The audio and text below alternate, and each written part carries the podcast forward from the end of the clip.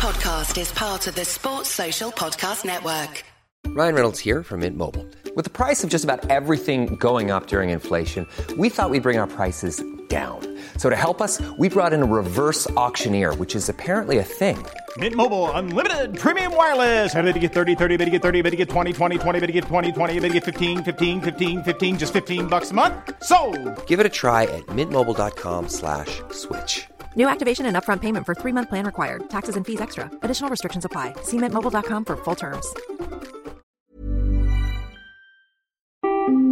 Jonathan Pearce Eric Cantona has jumped in and scissor kung fu kick a fan. Terry Alderton Do you like shoes, madam? and friends. JP The mad side of genius. and T. Good to meet you, love. The football friendly. Hello, everybody. Thanks for joining us at uh, JP and T, the football friendly episode four, series one of 863 series to come. So enjoy every moment for the rest of your life. Uh, how you doing, Tel? I'm good, baby. Good, baby. It was good because we were together over the uh, the last few days. We were at Talk Sport, weren't we? Which was nice. Yeah, they did a great plug for us. Uh, They did a great plug, and Yeah. uh, you you look very good in there. You look professional, whereas I look like some grizzly old bear. But No, there you didn't. You look wonderful. You're wonderful. And then I went to uh, I did a gig in Colchester, and uh, and that was me. But I know more excitingly because I watched the game. You were you were obviously at um, Brentford, weren't you?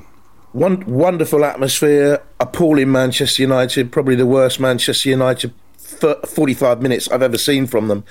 Uh, defensively all over the place and uh, really shocking times for them from where that club used to be and from right from the very top all the way down through. Um, they've, they've got trouble and the managers seem lack, lacking in the animation on the touchline and I've got concerns for them. I saw De Gea uh, on Match of the Day talking to you, and you said in your comments to him, "You're very brave to come out here." So, uh, what did you go and collar him or something and say, "Can No, he wanted chat?" to come out. Uh, uh, I think we'd asked for Harry Maguire. Um, we didn't think we were going to get David De Gea because he'd made two howlers.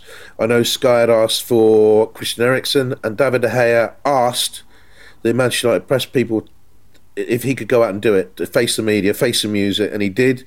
And he did so many interviews, not just for uh, BBC and Sky, but for the radio, for the, all the foreign broadcasters who were there. And he answered them all very, very truthfully, and really, you know, it's great credit to him that he did that. He faced up. He faced up to the nightmare that he just had, and well done to David De Gea. Went Yeah. up in my estimation, I can tell you. Yeah, I thought it was brilliant, and, and I thought the way you handled it, if I dare say, was fantastic as well. So all good all round. I'll tell you someone who will have a um, will have a great view on Manchester United because he was Yeah. very animated on the touchline, and and as a player as well at Bristol Rovers and uh, wherever he went, he was at Hong Kong for a while, Newport where he comes from, and uh, and Bournemouth. Bournemouth, Hong Kong's best place for him, to be fair. And uh, then he managed at Bournemouth and Gillingham and Portsmouth and Stoke City, took to the cup final, of course, and into Europe, and was brave enough to go to Bristol City, love of my life, even though he's a Bristol Rovers man. That's Tony Pulis. Tony Hey, Pulis is Tony today. For a little Pulis. You all right, Tony? Yeah, very good, John. We'll ask you about Manchester United. Who you got with you, Bobby, today? Who, me? You talking to me? No, sorry. Who have you got, Terry? Who have you got, Terry? No, you see, that's not how it works. What? I'm This is very confusing. It is, yeah. You don't know who you're talking to now. You haven't introduced me yet. You said my name, only my first name. I could be anyone. I could be Bobby Ewing. I could be Bobby. No, Bob, no, I couldn't be Bobby Moore. Both way. Bobby someone. Who's a famous Bobby? Bobby Charlton. There you go. Who have you oh, got with oh. you, Terry? I've got another famous Bobby. I've got Bobby Davro. Hey, Joe boy, how are you? oh, good, Bobby. Thanks for joining us on this wonderful I'm a podcast. And Tony Pulis. Yeah, Tony Pe- uh, Peerless. Pulis. I can't even speak this morning. Tony, Tony Pulis. I don't normally get up till three. Tony Pulis. Um, hello, Tony. Bobby, how are you, mate? I think we've met before. Um, did we go over to Portugal with Bobby Robson? That's famous Bobby as well. Did you go Uh, over there? No, I've Oh, never well, met you puts an end to that before. One. Fair enough then. How many clubs have you been a, a manager of? Um, I think it's eleven or twelve. I've done two twice, Yeah, that's Stoke, so I'm a wasn't it? sucker, sucker for punishment. Yes, a And you- sucker and- player. In all that time, you've never been stitched up by a chairman or a director of football. In all that time. Never, ever. He's A had clear more- line all the way through. That's right. Yeah, I wouldn't mind Tony, talking a bit about that. Tony Pulis has had more more clubs than Tiger Woods? Because I did look you up because I didn't know much about your career, and you're quite uh, prolific on the old um, Google. I, went, I, I, I, used to be on the Barclays committee to play, pick the player of the month, the manager of the month. We were we were taken out to uh, Portugal on a trip, you know, and I went out um, with um, or the old chairman of Newcastle, what was his name, John, Sir John Hall, and they went up the river for a port tasting at one of the old famous port houses, Graham's Port House, and we went for this port tasting. There was about twenty of us, and I was with a lad called Dave Smith, who used to be a journalist, and everyone else underneath the tables with these with these trays with sawdust in them. Everyone else was having a little sip of port and spitting it out into these trays of sawdust and we didn't know that we didn't know the routine. We were two country boys, no idea what we are supposed to be doing. So we are glugging down shot after shot after shot after shot of, of port. And then Sir John Hall was disgusted when I had to be carried back onto the boat on the way home. he frowned on me for the disruptive influence. Yeah, nothing's changed. No, I don't. Well, I, I, I, I I'll talk about a session in your manager's office that you led me into once upon a time. Was that what, do think, what, what, what, do you think of Man United, Tom? No, I think it's it's history repeating itself in, in lots of respects. You know, we're old enough. You know, I'm looking at the age of this um, podcast. We're old enough to to remember Matt Busby leaving Man United um, and setting such great standards. Then winning the uh, European Cup in '68, and then there, there there was a decline after Sir Matt left, and they went through five or six managers, got relegated. You know, people are saying this is the worst period in their history, it's this, that, and the other. People forget that, what was it, 75, 76, they got relegated to what is now the championship. Tommy Docherty got him promoted and, and got a match in again, and to a level, um, you know, that was a little, well, you could say was acceptable. And it wasn't until Sir Alex came in um, that the, the club really, really got, got its act together. And that took five years. So you know you've you've you've got to look back at what happened then and compare it to now. And yeah, they're having some bad time, or they're having a bad time, and they've had it for about five or six years now since Sir Alex has left. Um, but it's just history repeating itself, John. And uh, just just as a Southend fan, I just would like to interject here. There's no rhyme or reason why they should be uh, back as the kings of, of football. To be fair, you know, I see what you're saying, Tony, and uh, they are a massive club. But you know, as a lower league fan, uh, I'd like to say the words "tough shit." Well, you, you know, you know I mean? like... I, yeah, I've, I've been I've been lucky. I've been lucky to to manage in all the leagues, um, and actually even more fortunate to get promoted out of every league. Manchester United is a fabulous club. It's, it's one of the greatest clubs in the world, and there's no getting away from that.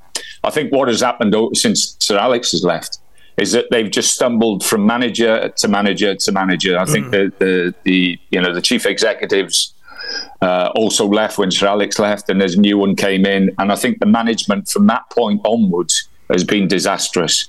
And the biggest disaster has been their recruitment policy. I think you know you were at Brentford on on Saturday.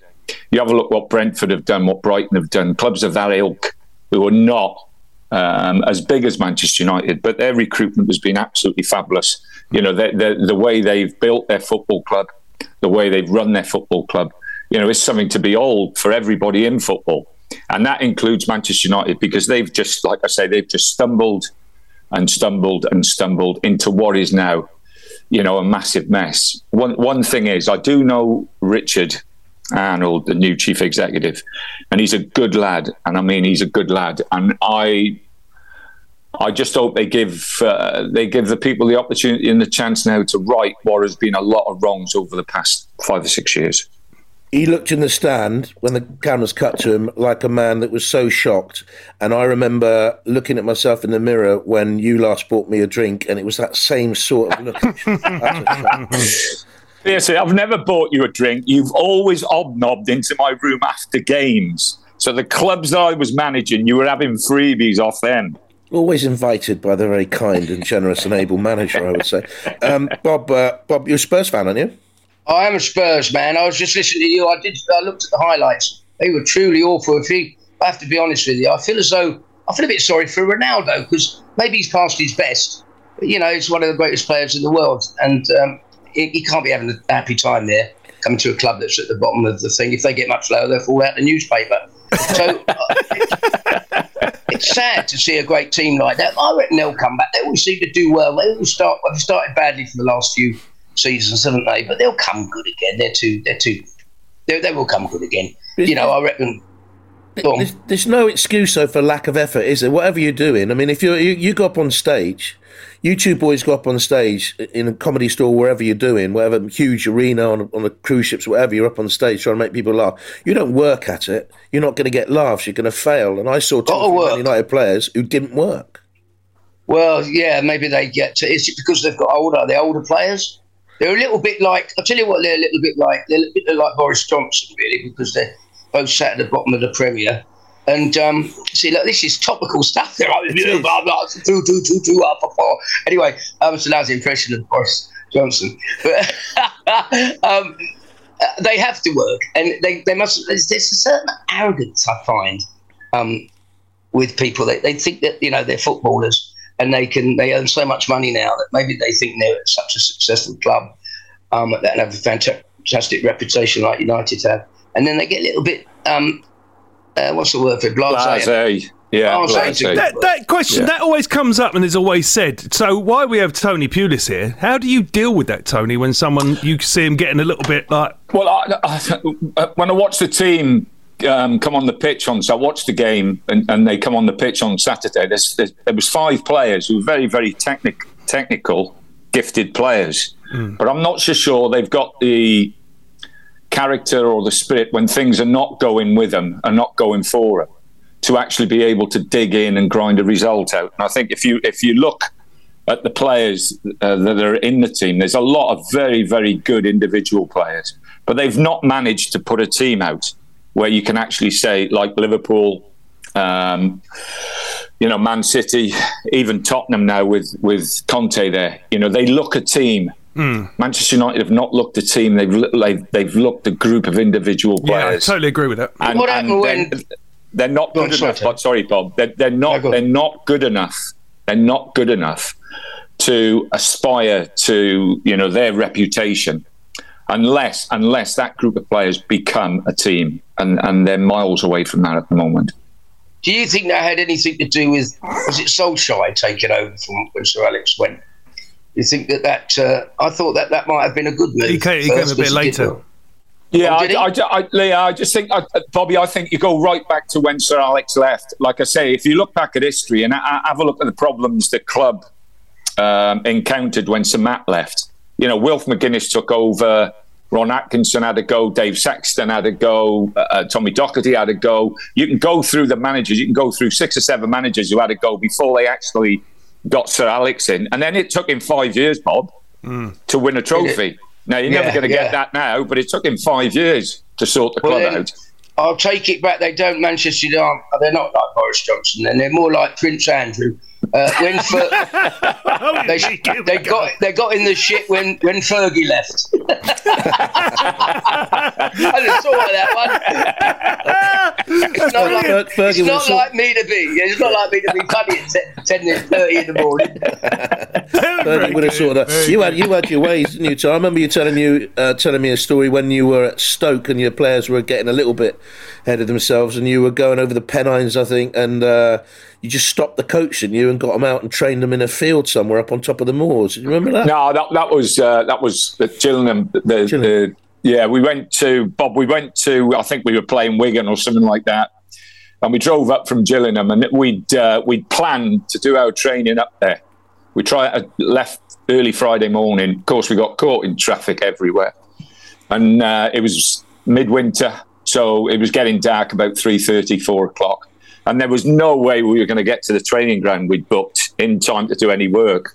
So we stopped off on a little country lane. I seen a little gate. I said to the, the driver, if you find a gate, just stop at the gate, stop the bus, and stop. You know, so we'll get out. We'll give them a just a little run, just get some fresh air, get some um, you know energy and and some movement in their legs and all. Anyway, you jump over this gate, and there's nothing. You know, you can't add. You couldn't see more than thirty yards anyway because it was getting dark and it was absolutely tipping down with rain. There was puddles everywhere, and we had a great spirit at, uh, at Priestfield at that time. That you know, it, we had a tremendous group of lads.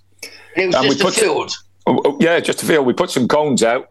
We run them for about ten minutes, and they were they were so engrossed in the spirit and commitment that you, you try and get in teams that they started diving through the puddles, and and by the time they'd finished, they were black. They were they were they were absolute mud everywhere, and the bus driver refused to take them on the bus to the hotel. So we had to stand up. No one could sit in the seats. We went to the hotel. The hotel wouldn't let us go through the front reception. We had to go round the back. They got out, showered, and everything else. But the point was, whatever you did with them, whatever you didn't do with them, when it came to it, they were a team, Bob, and everybody, everybody did what was necessary to, I you know, to win ask, football matches. I've got to ask one question: How many goals did the Cone score? I thought it might be sheep, you know. Like we, got, we, we couldn't get the balls out, Bob. Les Strong, the old Fulham player, brilliant old player. Fulham. You couldn't get the balls out. Oh no, there's a double meaning for that, isn't there? I see what you mean now. Let, you've been a Welshman. You've been a Welshman. Did you ever meet Billy Wright, um, Tony? Met him once. Right. Uh, my girlfriend or future ex-girlfriend um, that I'm, I've been on and off um, and she's always she loves her father was Billy Wright, and uh, one that wonderful footballer that first played. Yes. Um, hundred caps, wasn't it, in the world? I think it was. Yeah. And um, that was her. And I, I, and she oh, she's doing a big promo thing down at um, at uh, Wolverhampton at Molineux. And she's doing like a she she did a, a story, a live story. I thought I'd give her a plug because her whole life she she actually accused me of loving football more than I loved her. And we, we've been together what 14 seasons and um, a little story on Billy Wright. I met Billy, and obviously, such a famous and wonderful English player. And I couldn't, and he played centre half. I couldn't believe how small he was. Yes. I, I, just couldn't believe it. I couldn't believe, you know, someone that small could make so many appearances for, for England playing centre half. It, it was yeah, 105 amazing. caps. He got yeah, 105 yeah. caps for England and, uh, and 107 for Subbuteo. He was very small, and I on the Euros. Um, Vicky's got a had a, one of his shirts, number five, and in the Euros, I actually said I'd like to wear his shirt, and I went to put it on, and I'm not, you know, I'm not a big, I'm not you know, Matt Le Tissier, you know, I'm not, you know, he, he was a big lad with a big boned, but I've I thought I'd fit into it quite easily, but I, it was as tight as anything. And uh, he was small. Never realised how small he was, but he could jump high for a small man. Games changed, Tony. When you started off as a player, lots of players. I mean, they wouldn't, they wouldn't, they wouldn't live now because they're not tall enough. it's more. It's a, no, I know. But it's, it, yeah, it's it's amazing now. Obviously, the game's changed, John. I, I think uh, for the good in, in in lots of ways. You know, there are stuff, or there is stuff going on that you know it it, it not embarrasses me, but it's it's what's name? It's not my it's not my life, it's not my world, and I'm quite happy to be out of it. But the uh, you know the the way the players now in respect look after themselves is just absolutely fantastic. Fitness yeah. levels, you know the, the the pitches that they play on, um, you know the the, the stadiums, every everything. Bob has just gone through, especially at Premier League level. And to be honest, I watch football from at all levels, and even the lower leagues. You have a look at the grounds compared. You know, again, fortunate to to manage at most of these old grounds and you see the new stadiums, Bob, whether it's fourth or sorry, third division through to the Premiership, the stadiums and the facilities are just absolutely first class. Just a, yeah. just a just a quick story on. We went to uh, Bolton. Who was the great centre forward at Bolton years ago? Not, not, not Nat Lofthouse. Nat Lofthouse. Nat, Nat, Nat Lofthouse. The, what was it? The Lion of Vienna. Oh, Nat Lofthouse. Yeah, Lion of Vienna. So anyway, me and Kempy, David Kemp, Bob was my assistant. So yeah. me and Kempy go up to we're, we're, playing Bolton in the Premiership. So they play on a uh, Wednesday. We played on the Tuesday. They play on a Wednesday. So we drive up to watch them. So we get out in the car park, and Nat gets out of his car and walks across and says hello. And and we shake hands, you know, absolute legend. You know, just unbelievable meeting meeting the fella and shaking his hands, a good, quick chat with him. And as he walks off, I turn to Kempy and I go, Kempy, look how small he is. That's the Lion of Vienna. And he turned oh. to me and he said, Tom, he's shrunk in the wash. yeah, Alan Ball. Made... I think that's small Alan Ball was. Alan Ball, yeah. Well, I played, I, I played with Bally. Uh, Bally was a great character. He's absolutely fantastic, fantastic person. Yeah, and he was, um, he was quite small. Yeah, but But he had a high voice. Two He had a high voice to compensate. two two touch, John. He was he was the best two touch player I'd ever seen in my life. I'll tell, you, a Honestly, little- I'll tell you a little story about him. 1992 European Championships. England had gone out. You remember? Uh, Graham Taylor was the manager. It was a horrible, horrible campaign really for them, and it all gone wrong. And I was there uh, working with the radio. Bobby Moore, which is his last tournament actually, Bob. And we went to the team hotel the day after they'd been knocked out, and uh, as it was like a castle thing, and a long drive walking up to it, and we were walking along this drive, and Wally came hurtling out of the castle towards us, and he was he was in tears, and. Um, of course, he, Bobby was his big mate, and he stopped Yeah. him, and we started talking to him, and, and Bob's gone, "What's the matter? What's the matter?" And he said, "Half of them don't care." He said, "Half of them don't care. They've been knocked out, and half of them don't care." And uh, it, it's it's so hurt him all those years on, you know. And um, it's it. It was it was a bad tournament from England's point of view, but not not to care, not to care. What round? What round did they go out? They went out in the group. Oh yeah, that's right. They got back. I think they got back before their postcards, didn't they? In that tournament. yeah, that was a dreadful. I remember that night. Yeah, it's uh, but this lack of effort thing, you know, whatever your profession is, you could. I mean, you. Tone, when you started off, Bill Dodgin managers like that, Bristol Rovers, big word for. well, I, Bristol I, Rovers, I think the big. I think the biggest difference, you know, that we, we're similar, we're similar ages here. The, the biggest difference is that we had mentors, and mentors looked after us. John and Bill Dodgin was one of them. Bobby Campbell, you know, we had we had lots and lots of people there. You know, Gordon was was absolutely fantastic. Gordon if you Bennett. stepped out, you, you if you stepped out the line, they they would jump on you, John, and they they would make sure that you understood and recognised how lucky you were to be in the profession we were in. Is it your greatest regret in life that you didn't Meeting sign for, you. for the you didn't sign for the real you didn't sign for the real Bristol club. You signed for the Well, I actually managed them, and, and I had to leave because a bigger club came in for me.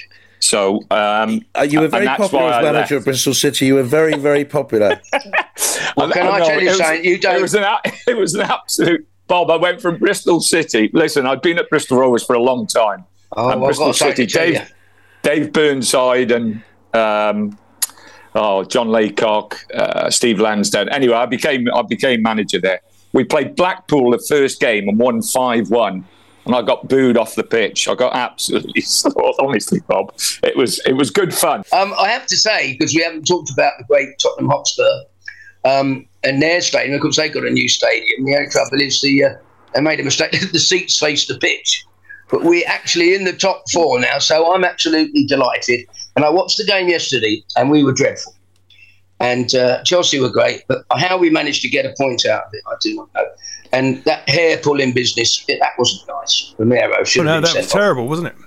Yeah, I, I, I, you know, you got VAR doing that as well. I know VAR don't pick that up. I just don't know. I, I think I think give some up. of the decisions VAR make, having seen the video, you know, you can you can give referees and, and people a little bit of grace when they're making the decisions off the spot and not what they're seeing.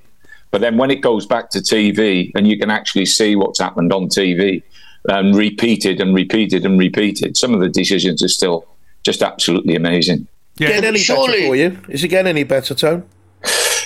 I, th- I think it's better than what it was when it first started, John. I think there's a little bit more clarity in certain things. Um, and you, you're always going to, you know, referees are always going to make mistakes, and it looks as though VAR are always going to make mistakes. But it's part of the game now. It's part, you know, that whether we like it or not, it's going to be there. Here's a Um, so we have to get on with it. My question on VAR is this, Tony. Um, FA Cup. If you're playing at Southend at Roots Hall, then there's no VAR. But if you're playing, Yeah.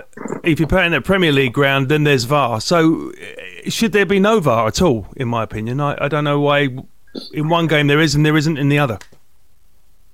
No, you've got you know you've got a fair point in that respect, but I, I, I think the the no disrespect to Southend, but when you when you're looking at Man City and, and the Tottenhams and you know all the- all the big clubs and the enormous amount of money there is now at the top end of the the, the football uh, pyramid, you know there there has to be there has to be I think some accountability with some of the decisions that referees were making, and it does change the course of a season. It does change the course of um, you know people's careers and clubs. You know No, I totally, futures. I totally get that. But what I'm saying when it comes to the FA Cup, you know, when it when the FA Cup, if you're playing. Uh, I don't know. Say if, if, you're playing a lower league ground, there's no VAR in the game. If you play an FA Cup match at a, pre- a Premier League ground, then they use yeah, the VAR. Yeah. So I'm saying what it should be no VAR in the FA Cup. That's what I'm getting at.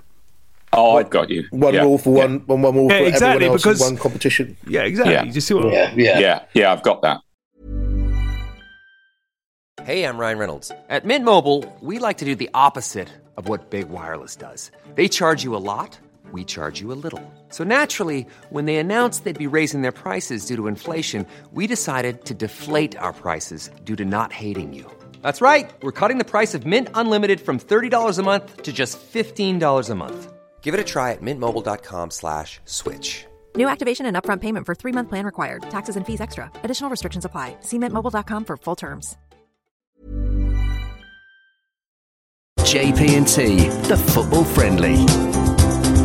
Arsene Wenger, when he came into to Arsenal, changed a lot about the uh, the game. And a very very big fan of Arsene Wenger uh, is with us today. Probably his number one fan. and um, who might that be? The the Tuchel Conte thing, the Tuchel Conte thing at Stamford Bridge.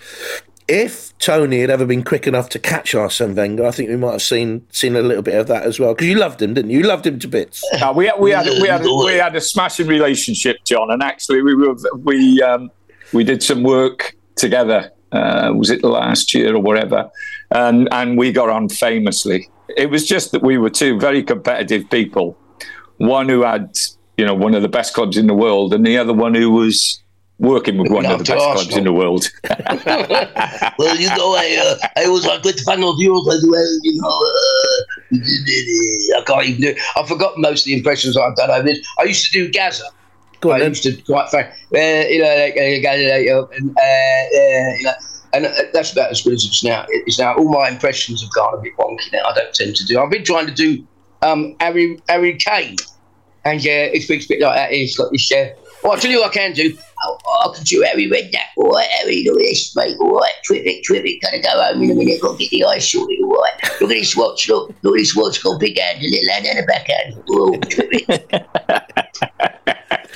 he, gave you, he gave you your opportunity, Tone, didn't he? Managing. Yeah.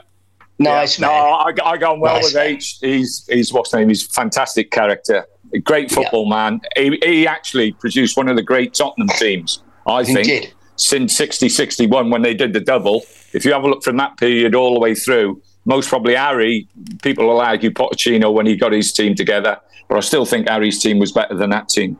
What's your mm. favourite Harry story, Tone? Blimey, uh, I'm just trying to think of one I can tell over there. Could tell any. I was want. actually with him that week when he got. He thought he was going to get the England job, didn't he, Tony? Yeah. And um, yeah. He went, he, yeah. I got him some tickets to see a pantomime I was doing at Easter um, at uh, in Bournemouth, and he phoned me up and said, "Would you come and get us tickets for the grandchildren?" I said, "Yeah, pleasure." And then afterwards, we went with Mervyn Wilson, his friend. You probably know Mervyn. He had the betting shops, didn't he? They're yeah. great friends. And we yes. went down to Poole because he lived down in Sandbanks. And we went down to Poole, and it was the week that they were going to make the decision. And I think you know, I'm not speaking out of turn because Harry's such a nice man and he's a friend of mine. So I'm not speaking. I wouldn't want to say anything that's controversial about him. But he, it, I said to him, "Are you going to get the England job?" But he couldn't say yes for sure. I think he thought he was going to get it, and he didn't sign the contract with um, Daniel Levy. And of course, um, he couldn't go back to Spurs, and he didn't get the England job. Uh, so he, he lost out on two jobs that week, you know, and I think that must have upset him greatly. I, I think I think he would have been ideal.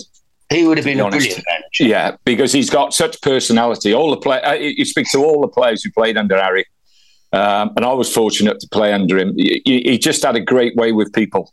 Um, and I mean, you know, people talk about Harry gambling, being a bit of a, you know, Jack the lad and this, that, and the other. But as a football man, he's he's a fantastic football man. I, I, was lucky enough to to play under him, coach under him, and then obviously got the job when when H went off to to West Ham. So I know him eh, inside out in that respect on the football side, and he's very, honestly, very, very knowledgeable. He was a tremendous coach. Obviously, uh, worked at the the West Ham Academy with great people there. Um, and yeah, I, like I say, I've got a lot of time to. Like I say, I don't know. I'm not. I've never been a great gambler, so you know, I don't know what that addiction's like. But H loves a punt. And I think he's got horses all over the place and everything else. But yeah, you take that, you take you take all that away, and underneath, you know, he is he is a, a, a very very knowledgeable football man and he's a nice man, which is wonderful. I like nice people. That, uh, he, know, yeah. he, know, he, know, yeah. he knows football. He knows footballers, doesn't he? he? He, can see a footballer right from the start. He can see a footballer that's going to. I, I tell you what he did, John. I tell you what he did and what he could do, and and there's an art in it. He can put a team together. He, he could put a team together with, that was balanced um, and well directed. And I, you know, you, you speak to Merson, you speak to all the people who are a little bit um, flighty in their in their playing careers and he dealt with them, uh, you know, man on man. He, he, he, he, you know, he'd be able to get the best out of them. Never mind what they were up to, what they weren't up to. John, he, he was he was absolutely fantastic at getting the best out of people. Who was the uh, manager just before Harry at Tottenham? Who was what was his name? Came in quite an arrogant. I can't remember his bloody name. What foreign manager? Christian yeah. Gross. Yeah, it was Christian Gross. Was it? Yeah. So, so my yeah. good friend and next door neighbour at the time was Paul Stalteri, who had uh, gone through a bit of a ropey time, and Gross put him playing with the kids, and Paul, being the pro that he is, went, "Okay, fine, no problem," which is must be terrible for a pro to have that happen to them, especially when they're a really decent person as well. But the point being is, when Harry came in, the first thing he did is he, he got all the pros together and he went straight up to Paul and said, "Look, you know, I can see I can see what's going on here, and maybe you, you want to move on, but you know, first thing, let's get your squad number back." And let's get you yeah. back in the, let's get you back in the team. And this is ridiculous that you've been treated like this. No, Harry, Harry was brilliant. Like I say, dealing with people. He, he, was he was most probably the best manager I ever played with, who could leave you out of the team, and you'd walk out of the room having a one on one with him and feel elated. How he did those... it, I don't know. You'd, you'd walk, you'd be in the room, and he's telling you he's not playing you, and you you you know you're supposed to be really uptight, gutted, this, that, and the other. Yeah. And he'd say so many wonderful things about you. You'd walk out of the door six foot two, and by the time you'd second, third step outside the door, you'd think, well, he's just dropped me, he's just, yeah. just left me out. But he was just absolutely fantastic as man managing. That's it's what respect, isn't it? yeah, but that's what yeah. brilliant teachers, isn't it? When you're a kid, you had that teacher that you didn't want to upset, and if you did upset, you felt terrible if they were shouting at you. That's what I imagine Harry to be like. He's one of those people that you just want to like. I, I remember him doing a press conference at West Ham, and uh, it was when young Frank Lampard was coming through and Rio Ferdinand, and they had some good kids coming through there. And uh, Harry's gone, yeah, we've got another one. We've got a jewel coming through, an absolute jewel, but we're keeping him away from the press. We're protecting him from the press. I'm not even going to give you his name. I'm not even going to give you his name because he's a jewel and he needs protecting. And we've got young Frank and we got Rio in there. We've got this young jewel coming through. I'm not even going to give you his name because he needs protecting. But I'll tell you what, Joe Cole will be a fantastic player when he comes. uh, I mean, didn't it? Is it down to um, sometimes issues between managers that they don't get paid just because the manager doesn't like the person? I mean, I'm, I'm thinking of the Welsh lad that came over. What's his name? Wonderful player, Bale, Gareth Bale and um, they didn't like it. Where did he go? Did he go to Barcelona or Real, Real Madrid? Madrid? It was Real Madrid, wasn't it? And then I, he, he, I think he did really well for him in, in the final. He scored a few goals or something. And then the manager didn't seem to like him and didn't play him like that. Oh, I, I, think, yeah, I think there's two things, two things as a manager, Bob, that you, you'd answer that by. First of all, you pick your best team, irrespective of whether you like players or don't yes. like players, because if you don't yeah. win games you ain't going to be in the job long enough. So that that's one point. But also, you can, you can have a situation where you feel, like John's talked about, that a person has got a lot of potential or has got more. He's, he's got more in the locker the more he's giving. And then yeah. that, that is the time when you you can get very frustrated, very annoyed, um, and think the best thing for, for the lad to do is go somewhere else. And, yeah. and I used to have a, I used to have a thing, Bob, about windows um, in respect of transfer windows. And there was people, there was, you know, if we just mentioned Stoke, there was people at Stoke who I believe we could build a foundation 10 years with like Houthi, Shawcross, Jon Walters, you know, Glenn Whelan, people like people of, of that ilk who were just absolutely rock solid characters. And, and, you know, you'd want to give them two, three year contracts. And then you had other people, and one of them was Jermaine, Jermaine Pennant, who was a tremendous player. But Jermaine needed you know, he, need, he, needed a new challenge all the time and a new challenge yeah. to excite him. So he was like a two, three window player. After that, you're best off moving him on. He'd go somewhere else and do okay for a short period, and then he'd drop off again. Mm, and that, yeah. that was Jermaine. The characters are different. So as a manager, you know, it, it, uh, you know, I once spoke to a very, very famous manager. They, they, were talking about bringing psychologists in all the time in, in the Premier. We've got to get psychologists in. We've got to get them. And I can remember him saying to me, Tone, there's no bigger psychologist than managers. Yeah. You're dealing with individuals away from the pitch all the time. And they can't they can't provide anything that we've not already tried or tested. Yeah. I, Amazing, I, really. I look at like a lot of um, when you talk about that motivational speaking and stuff, the motivation tapes. There's two I look at, two videos I look at quite regularly. One is Denzel Washington, which is one called uh, Fall Forward, and it's about having a goal, and that's not the, a football pun, but you've got to have something like Arnold Schwarzenegger. He was um, he, he, had a goal. He wanted to be Mr. Universe, and he, he worked his nuts off to become the, the best weightlifter in the world, the best bodybuilder. Yeah. And um, and then he went into acting. He, he, started from nothing, and he was he was carrying bricks or something, and he went out every day. He worked so 24 hours in a day, and he broke it down. You know, he got eight eight hours you sleep yeah. if you sleep, and the amount of people waste time. I do now because I've got older. I don't have the motivation. I, have lost my goal. I don't know where to go with what I do. I've been doing yeah. it. I don't know anything else to do, and I haven't got a specific thing I'm trying to aim at. And that's yeah. that gets uh, gets harder as you get older. Do you not still get a massive buzz though when you you're up, you're up there on stage and you have that wash of laughter coming back from the people who are in front of you? Do you not? No, I don't. I don't miss it at all, John.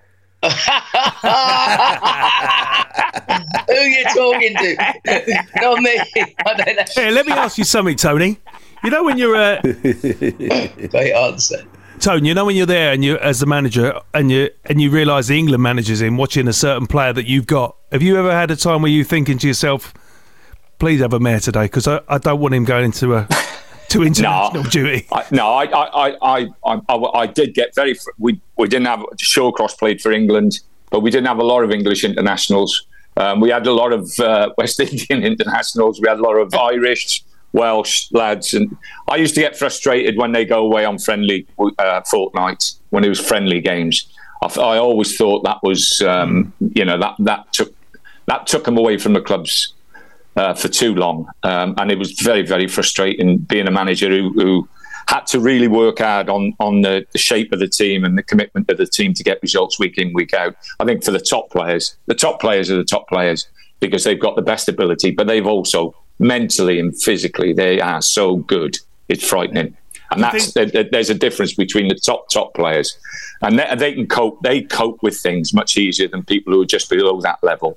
Um, but no, I've, I've, you know, if they get picked, they get picked. I, I was always concerned with what they did for the fortnight away um, on the pitch and off the pitch, and I'd always have the physio after every game. We would ring them and check up, and then report to me the next day how they did. Were they injured? Were they not injured? You know, what, what state of mind they were in. So, you know, you're hoping they would come back fresh. Well, they weren't fresh, but come back in enough um, or good enough condition to play that next game. Uh, do you think this World Cup's going to? Uh, it's going to take a, a, toll on the season, isn't it? In what you're saying, you know, I, I think it's I, th- I, think it's absolutely astonishing that um, that Qatar got the World Cup.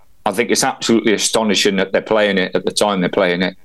I've, I, I, you know, I've seen so many things in my life over football evolve and change, um, but I never ever thought I'd see a, a World Cup being played midwinter.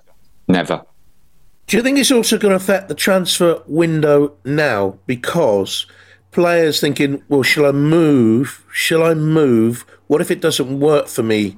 This transfer to say say Chelsea, where I might not get so many games as I would do at my current yeah. club, because I've got a World Cup place to play for. Do you think players are going to maybe think about not moving on in the next no, couple of weeks? I, I, I think uh, uh, uh, transfers have always been motivated by finance. Um, with the agents and the players, and I think if if if it's right for the agent, it's right for the player, and it's right for the football club, the deal will be done. John, I don't think they'll think football. Can I ask something about the England teams? Now, do you think in the old days when I mentioned Billy Wright, they'd seem to play for their country? You know, they had a, a certain amount of pride, and, and England often get accused of, oh, their heart's not in it. They're so well paid now. The motivation isn't there. The, the you know, the they, they don't. It's not the pride anymore. It's all about money. Would you agree with that? to no, a certain extent. No, I not don't. at all. I don't think I, any I, professional I think every player, Bob, yeah, every yeah, player, Bob, that plays for their country will go out there and do their damnedest. Yeah, yes. to win, and and and that I don't, I don't, that. I don't think there's there's there's you know, but, but what has happened is that I think international football because of the friendly matches that we used to have, they've changed it now. I think they got to a stage where they were getting criticised. They knew they were getting criticised, so they started up this new UEFA League thing um, to give it a purpose, so they could play as many games. So you know the the different um, associations can still make the money they were making. But I think when we had you know. Um, England playing whoever, you know, San Marino in a friendly match, and and you know you got people managers making 30, uh, ten changes at half time and all. It just devalued the the the, the caps. Yeah. It devalued the international scene. Um, when you look at you know the great players of, of, my time, the Bobby Charltons, Bobby Moores, all those players. You know we talked about Bowley and those who got hundred caps, sixty caps, seventy caps, whatever it was. They were proper caps.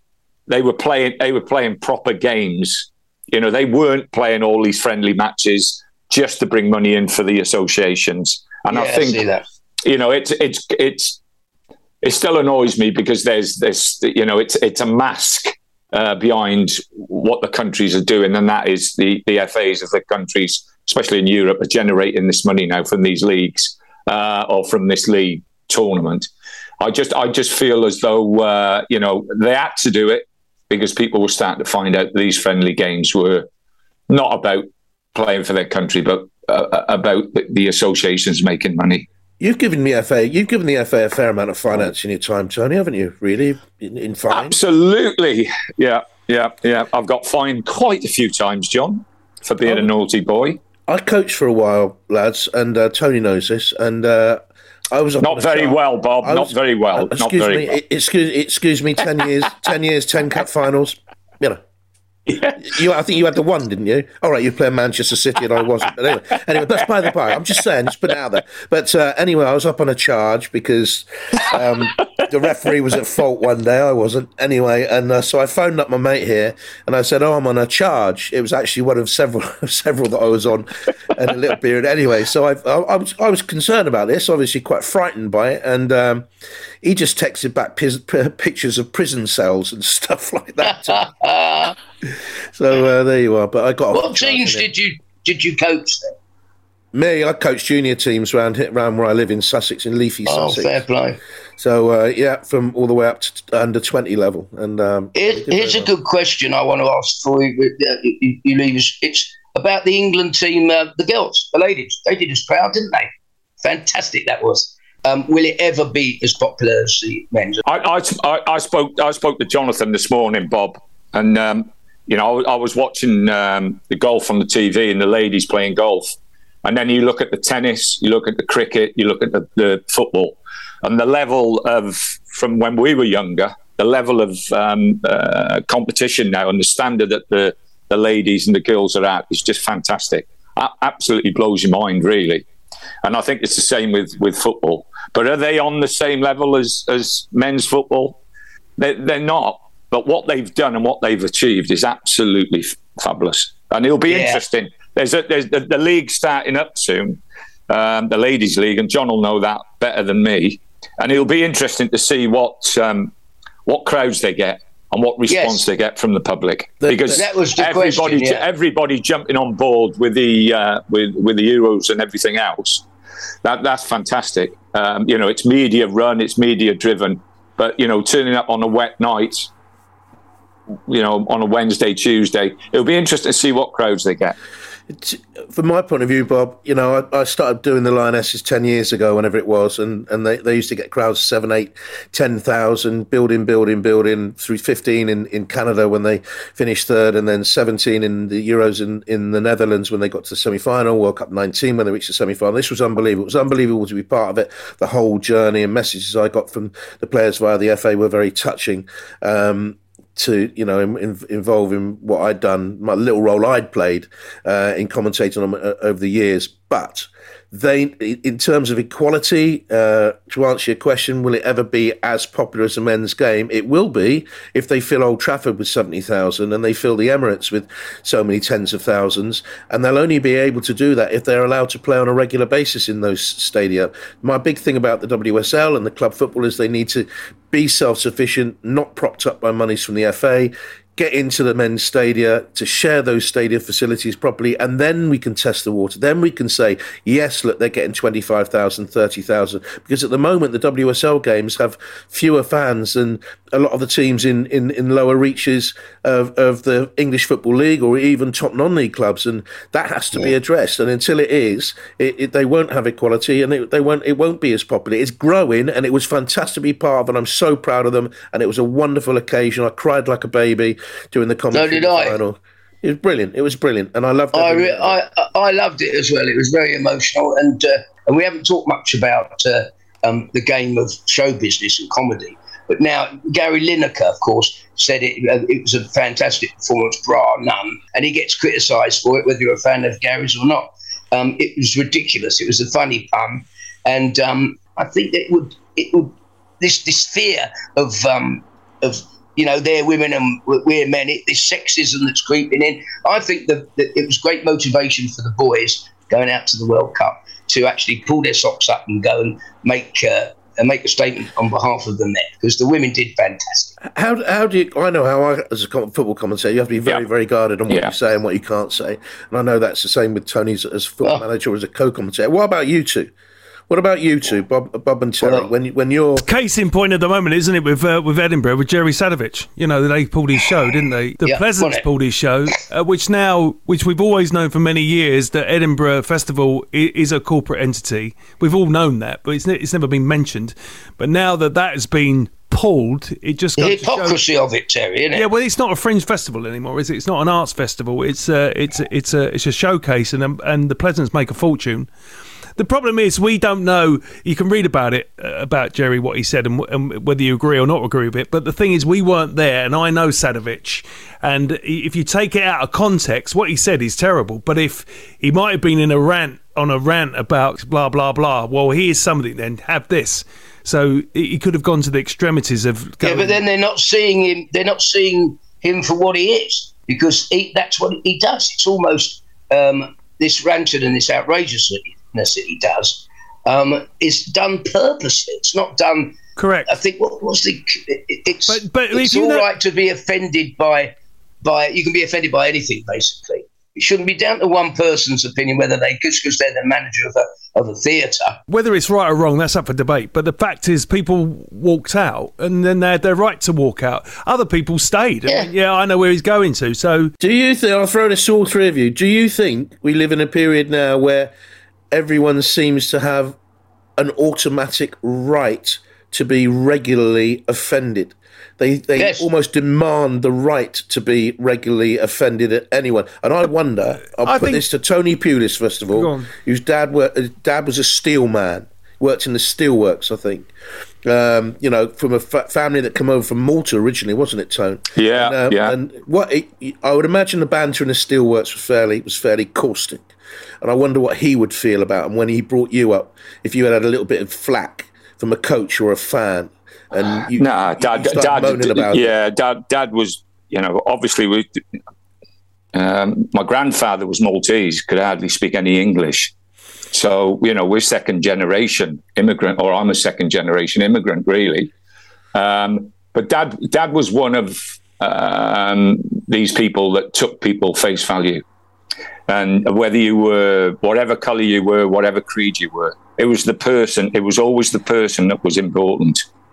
And if he was a good person or a bad person, and there's good and bad, whether you, you were Catholic, Protestant, whether you were black, you were white, or whatever, that had nothing to do with it. The big thing was whether he was a good person or whether he wasn't a good person. And I think what has happened now, we've just gone too far. It's absolutely ridiculous. I think the internet has given a voice to a lot of lot of bad people and they and, and they just spin it round they spend all their lives spinning things around and turning it against what was you know the, the, the norm maybe years and years ago. Yeah, there, there, there are things that we've had to improve on. There's things that we had to make sure um, that we were made aware of that w- were offensive and wasn't. But there's loads of stuff, John. I'm absolutely delighted that I'm not on the, the websites, not on the internet. It took my wife three quarters of an hour to turn this blinking video thing on. So I'm I'm really pleased. I'm I'm really pleased that I've got really really good friends around me. I've got a lovely family around me. Um, and uh, you know, I try and keep into that, keep in that group. But you've got to be like you're saying, Bob. You know, you're frightened to death to say anything now, just in case you offend people. And, yeah, and you're entitled to be offended. Right, that's not. Yeah, that's not right, Bob. I don't think that's right. Well, you're entitled to be offended about anything, but it doesn't make you right. There's there's always going to be an argument everywhere, but my my thinking is when people say you can't say that anymore, you can say what you want.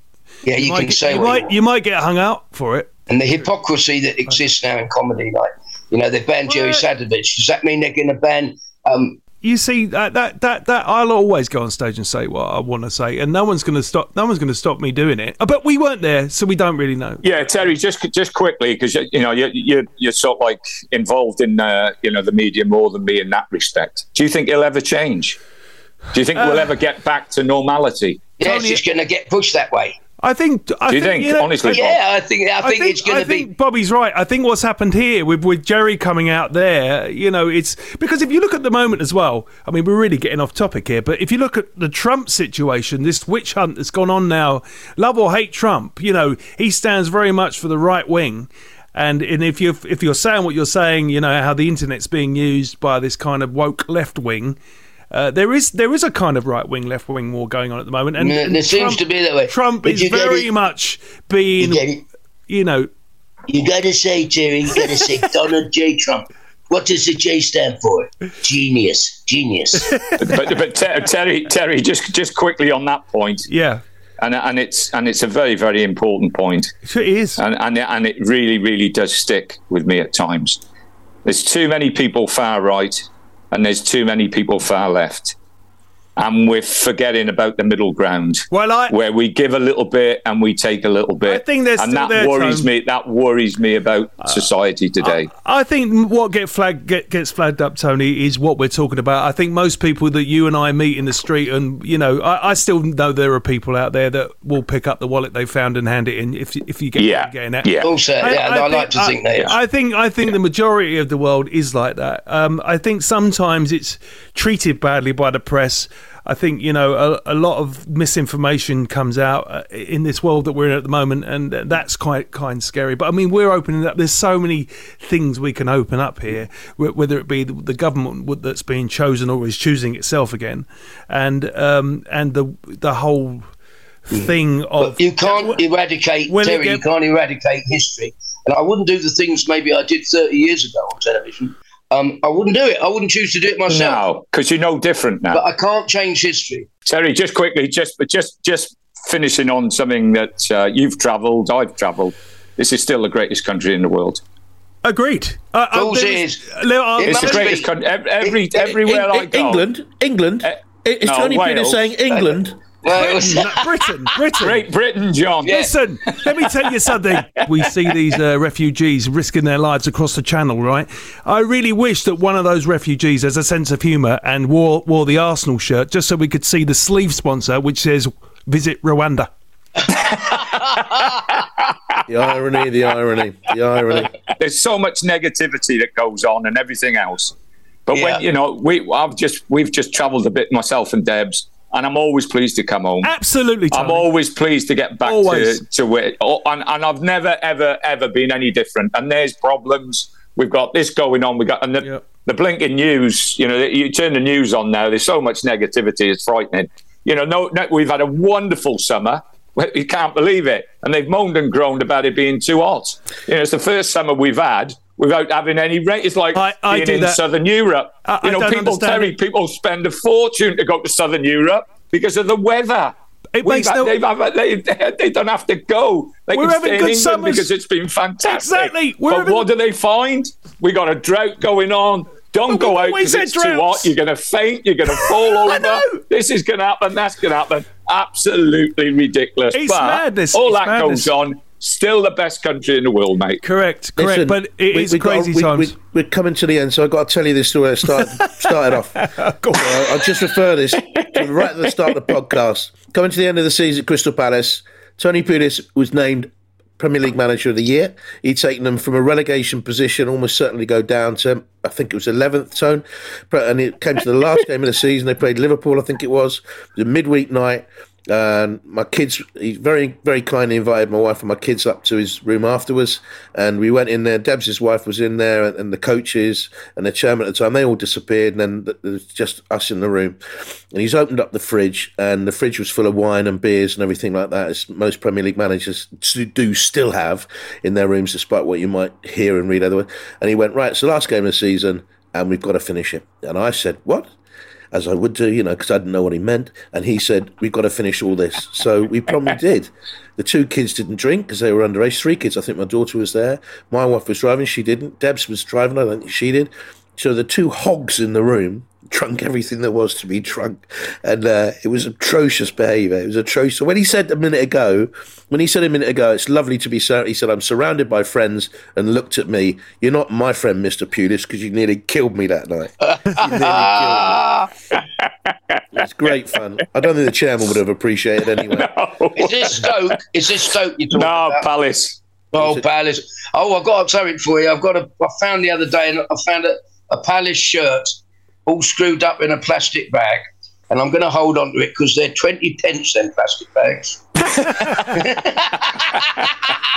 Come on, the Spurs. Thank you once again to the wonderful Bobby Davro, my mate, my inspiration for my whole career. Oh, Bobby Davro. Mum used to go, "Quick, Bobby Davro's on the telly," and I used to. And I got to thank you. I got to thank you for telling me, showing me, gave me a, a video to how to do the uh, Lee Evans impression.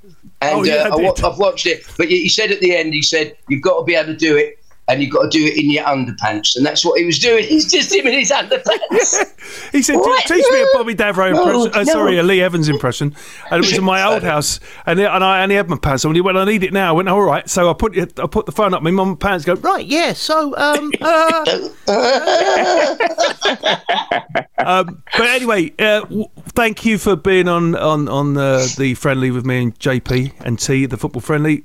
Uh, Jonathan. Thanks, Tony, and thanks to Bobby and Tony. and I Oh, go a cheers, long, a John. long. We go back a long, long way, many, many decades. And the shame about Tony Pulis is he did choose Bristol Rovers, and uh, he did choose great players to idolise there. Whereas I chose the God side of the city, Bristol City, and I, I, my idol was Gerry Gow, who, let's be honest, Tony would have kicked you and kicked you and kicked you and kicked you again and again and again. He did, John. Thanks for coming on, mate. Greatly appreciate it. All of you. Thank you. Thank you very much. Bye bye, bye bye, bye. goodbye, goodbye. Wonderful stuff. That wonderful stuff. Don't forget, we have we've got our own Twitter account uh, where we tweet up to date things about football. And if you want to catch us on that, it's uh, JPNT Football. That's on Twitter. Um, where are you the weekend, Jonathan? I've got a couple of games uh, for the BBC at the weekend. West Ham, uh, Brighton is on the Sunday, and on the Saturday I'm at uh, Crystal Palace. Uh, they're at home to Aston Villa, so I've got two BBC games and a French game for BT as well on Sunday. And before that, I've got a European Champions League uh, playoff game, which I'm sending. The comedy goes out to the world, so uh, that's. Uh, that's a, that's a game I'm looking forward to as well. It just never stops, never stops, mate. Never, You just never didn't, and I'll just be in my house walking around in my pants crying. So everything's good. That's it for this week. That's it for this week until uh, next Monday. Um, we should have a, a belter of guests. We'll find them during the week. Uh, don't forget to like us. Uh, don't forget to follow us. And uh, and so until next week, Jonathan. Thank you very much, Jonathan Pearce. Thank you very much, Terence. and thank you for listening. Cheers. A podcast from producer paul.co.uk. Sports Social Podcast Network.